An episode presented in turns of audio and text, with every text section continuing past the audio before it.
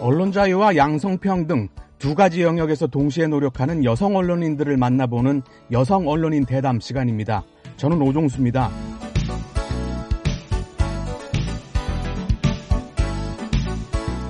미국은 땅덩어리가 커서 다양한 지역 언론이 발달했습니다.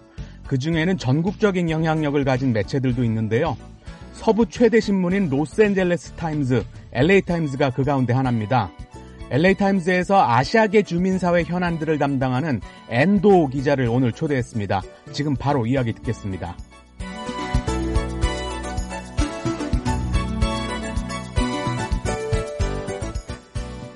안녕하세요. 오늘 시간 내주셔서 감사합니다. 먼저 BOA 한국어 방송 청취자들께 자기소개를 해주세요.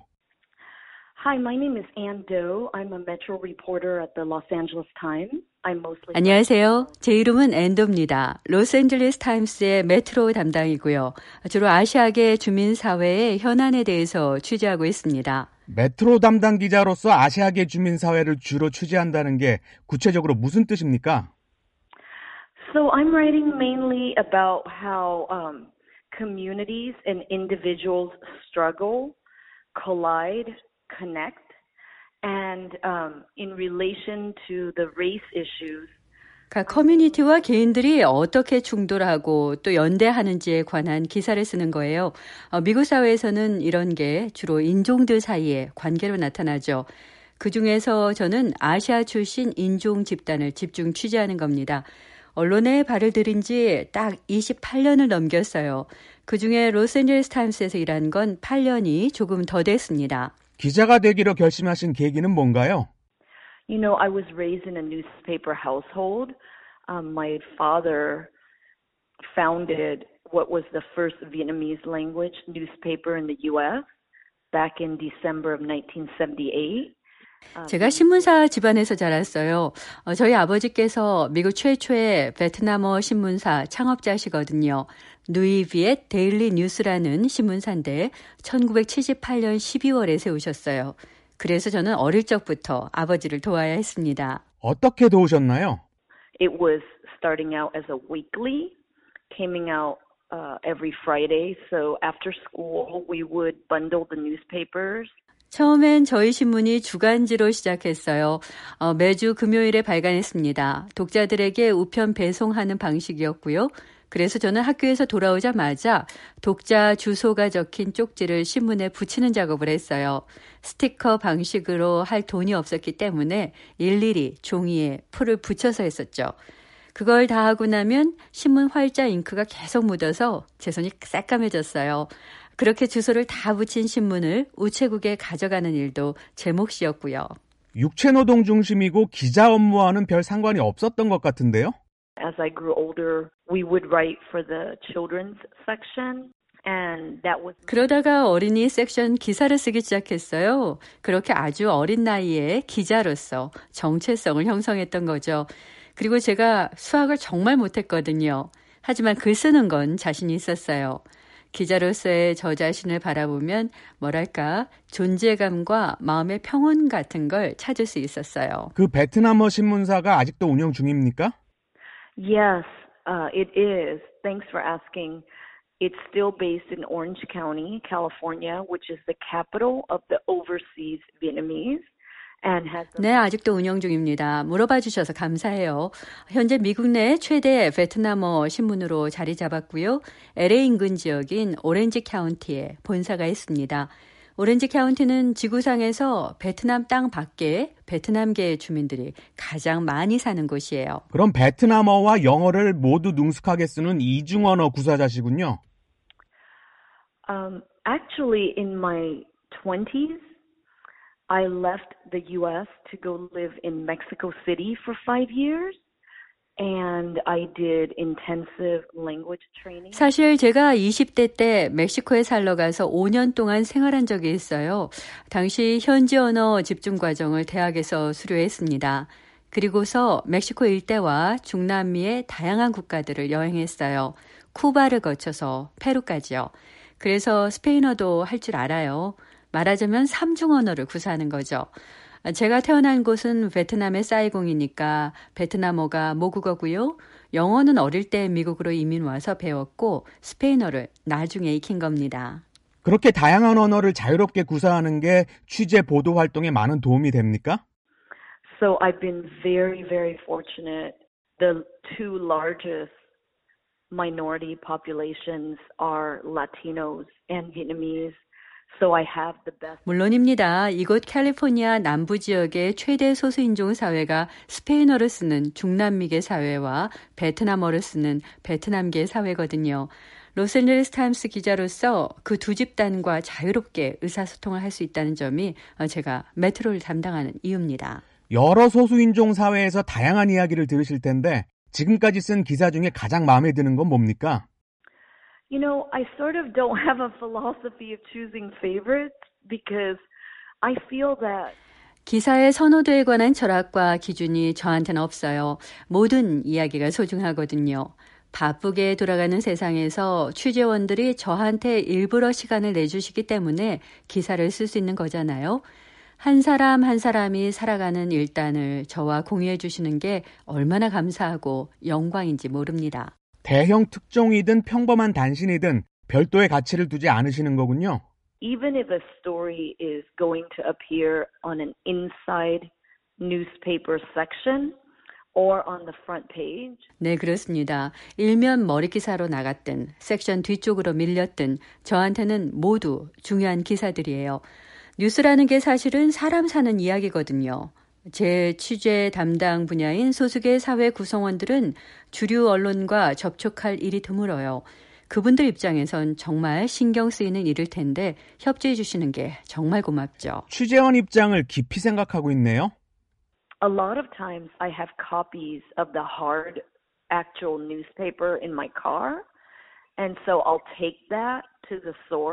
네, 그래서 저는 기사가 나오면 제 차에 신문을 싣고 다니면서 취재원들께 갖다 드려요. 당신이 해준 얘기가 이렇게 기사화됐다.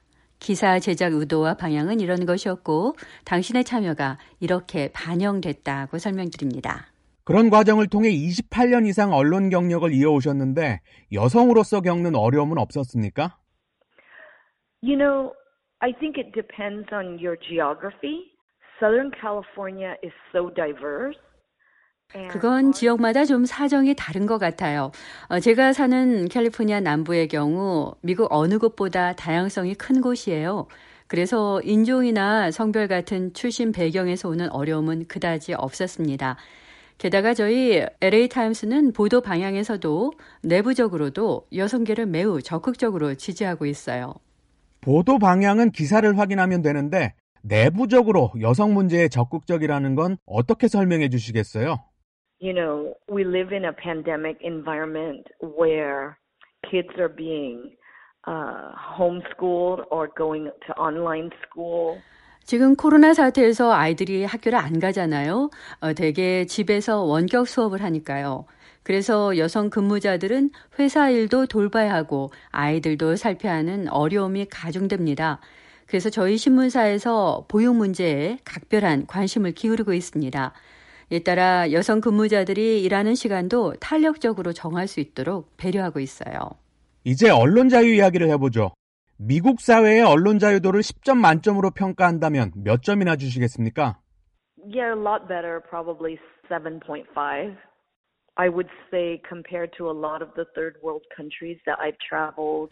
아마 7.5점 정도 줄 수 있을 것 같아요. 제가 태어난 베트남이나 제가 다녀봤던 제3세계 국가들에 비하면 미국의 언론 자유 사정은 훨씬 낫죠. 하지만 언론에 대한 사회적인 압력이 아직 많아요.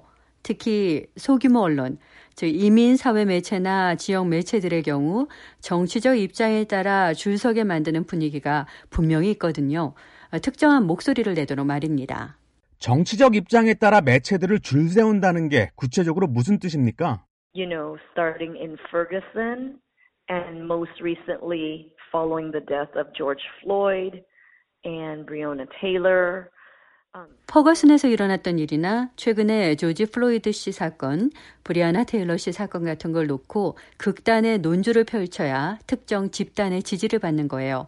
작은 매체들은 특정 집단의 지지를 발판으로 살아남으려고 하는 거고요. 그래서 보도 방향이 한쪽으로 쏠리게 됩니다.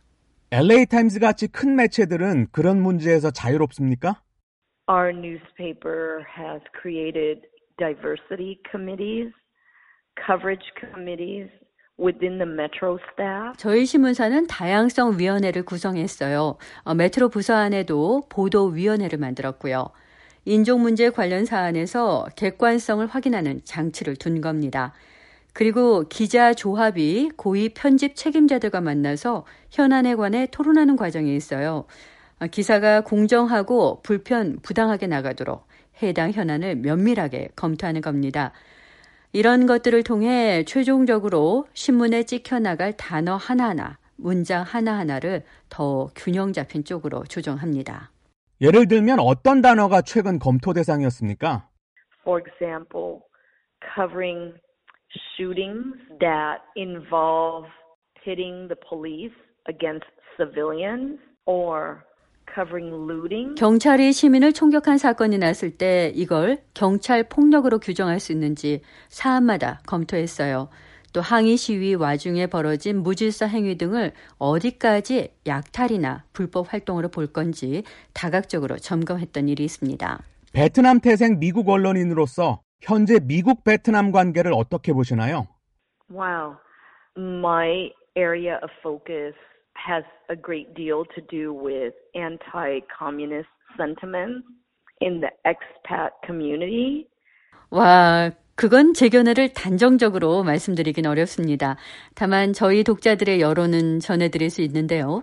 캘리포니아의 베트남계 주민사회는 공산주의 항거에 탈출해 오신 분들이 대다수기 때문에 기본적으로 이 베트남 정부에 비판적이에요. 그건 플로리다의 쿠바계 주민사회가 쿠바 정부에 비판적인 것과 마찬가지입니다.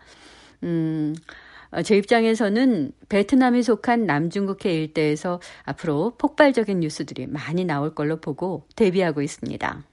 이제 마무리할 시간입니다. 북한에서 BOA를 듣는 분들을 포함한 세계인들에게 언론 자유와 양성평등에 관해 어떤 말을 해주시겠습니까? I would say that it's a constant battle. It is among the most precious of our freedoms, and it's worth fighting for day in and day out. 지속적인 투쟁을 벌여야 한다고 말씀드리고 싶어요. 언론 자유와 양성평등은 우리가 누려야 할 자유 가운데 가장 소중한 것들이니까요. 그만큼 싸울 가치가 있는 겁니다. 매일매일의 삶에서 싸워야 합니다. 정부 당국자가 당신의 자유를 억압하고 감시한다면 일어나서 권리를 요구해야 합니다. 언론 자유와 양성평등 두 가지 영역에서 동시에 노력하는 여성 언론인들을 만나보는 여성 언론인 대담. 오늘은 미국 서부 최대 신문 LA 타임즈 소속 앤도 기자의 이야기 들어봤습니다. 지금까지 오종수였습니다.